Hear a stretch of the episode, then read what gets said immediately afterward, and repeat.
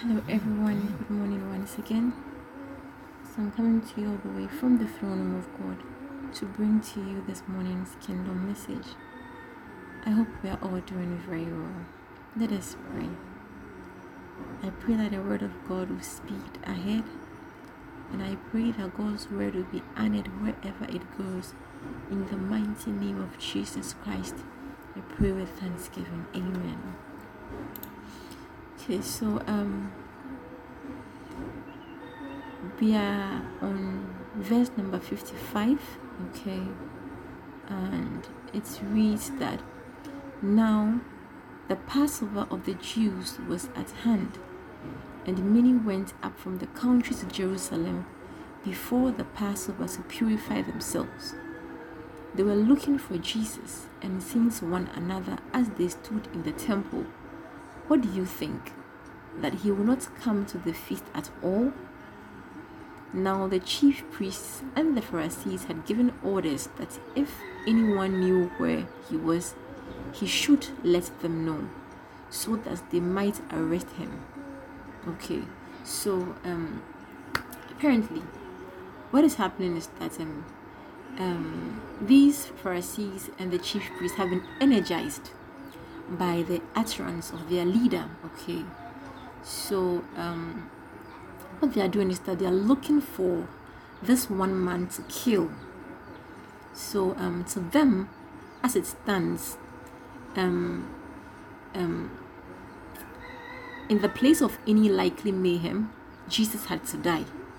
Okay, as in rather than a potential uprising against the Romans, which might result in multiple deaths, one man must be killed now, okay, to save the whole nation and other nationals, sorry, who live in this country, okay.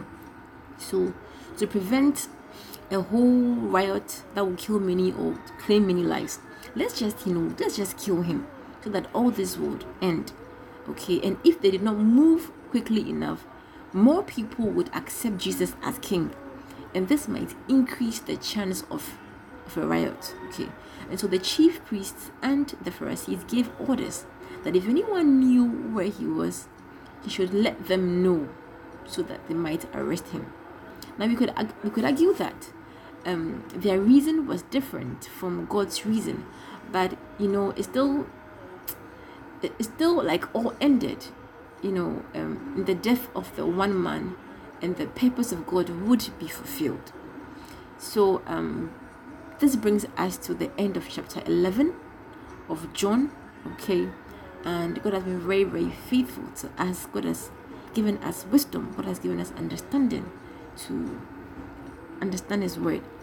Now, looking back, there were many lessons we learned. Okay, now, right from the lesson on the resurrection, being a being in life and not, you know, like a day. Okay, who can come on any day that He chooses.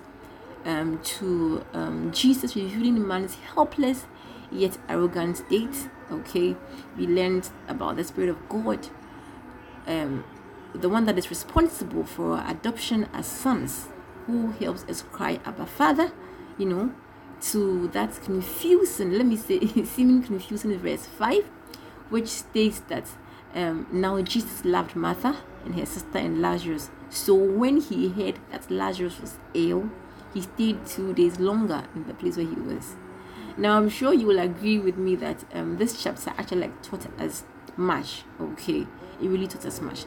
Now, concerning the seemingly confusing verse, okay, where we learn that an average man, you know, would quickly rush to the scene, having heard that his loved one was in pain. Okay, but the Lord did not do that. Okay, and that it was because of his love for the family that he chose to react this way okay in, in, in her situation okay.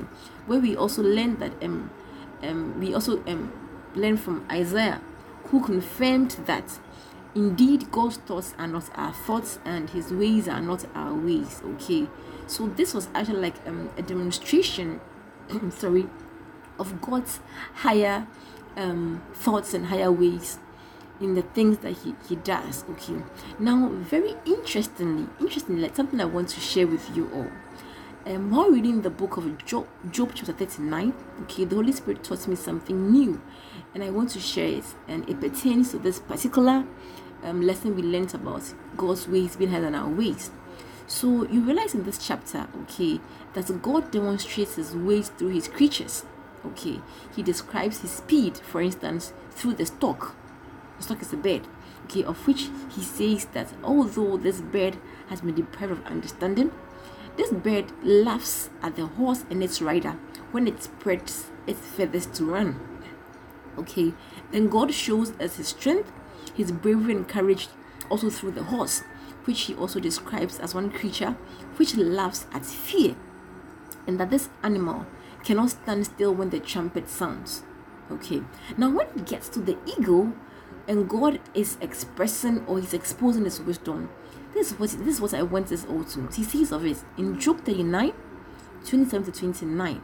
It says, Does the eagle soar at your command and build its nest on high? Okay, that is, can you command the eagle to soar? And can you ask it to go and build its nest on high?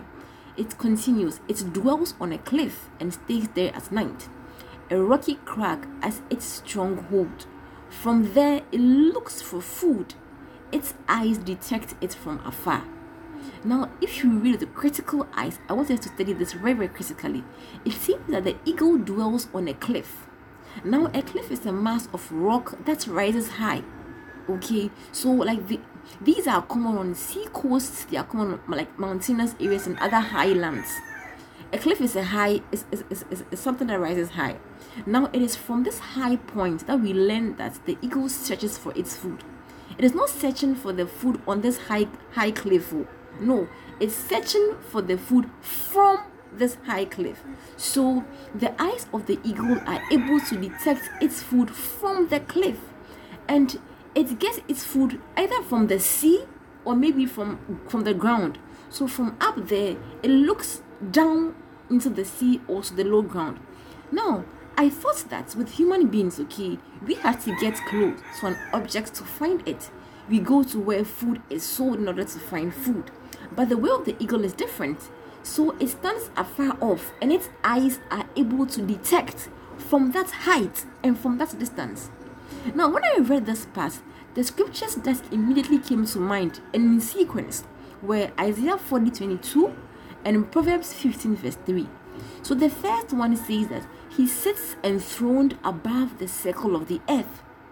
And the second one says that his eyes search everywhere. Did you see that?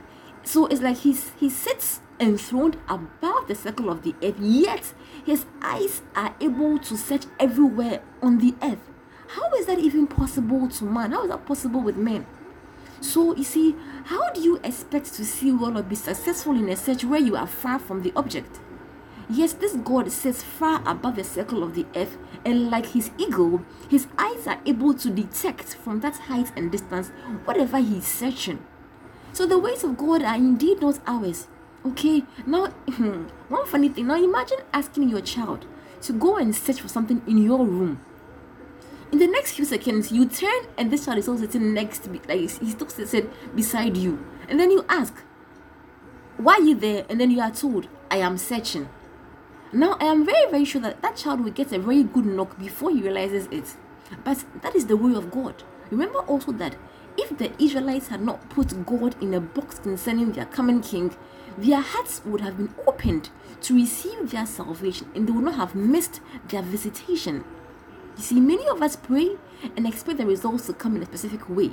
But let's all remember that as the heavens are higher than the earth, so are this wise man's ways and thoughts higher than our, our thoughts. Let us succumb to his authority so that we can also be wise. Okay, let us humble ourselves before him and accept whatever he brings our way. Let us, with thanksgiving and grateful hearts, appreciate Him every day because He indeed is a very good God, and because he loves us, he will stay two days longer in the place where he is, he is just so he can come to reveal a more glorious aspect of himself in our lives. Okay, may God grant us the grace to wait on him and for him, the grace to receive from him, and may we never miss our visitation. May we receive the grace to succumb to God's authority so that as we grow in years, we will also grow in His wisdom. In Jesus' name, amen.